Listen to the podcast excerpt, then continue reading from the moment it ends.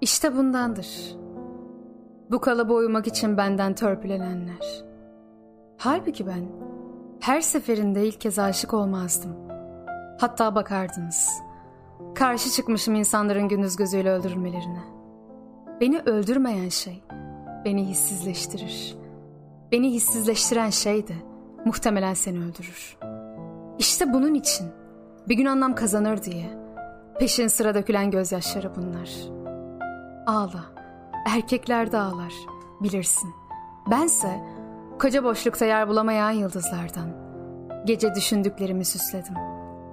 Hüngür hüngür ağlayarak kurduğu cümlenin kimsenin gönlüne değmemiş olmasının ne demek olduğunu bilenlere. Gırtlağındaki sözlenmemiş o cümlelerle eve dönenlere. Bir kurşunluk ihtimale tutunanlara. Evin içinde evsiz hissedenlere. Bir acıyı ev bilince eve döner insan hep.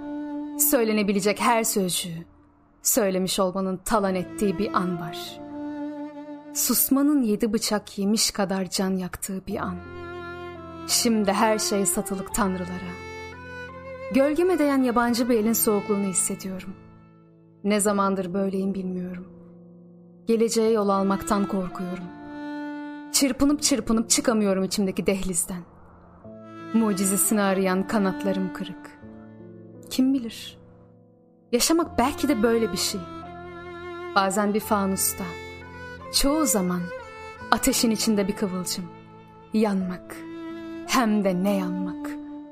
Kor alev oluncaya kadar. Kül oluncaya kadar yanmak. Çünkü kendimi sıyırdığım dünyadan bana şarkılar bile kavuşmuyor artık. Çünkü yaptıkları şeylerden biri bu. Seni öldürmeye zorluyorlar kendi içinde. Umut kuşunu kurşuna dizen herkes haindir. İnsanın umudunu incitenler katildir. Bu yüreğim söylenmemiş bir şarkı. Bu gönlüm merkez kaçına tutulmuş kendi dünyasının.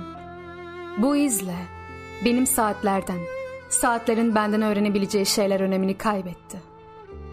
İfademi görüyorsunuz ya, bulanık sözlerden hazırlıyorum.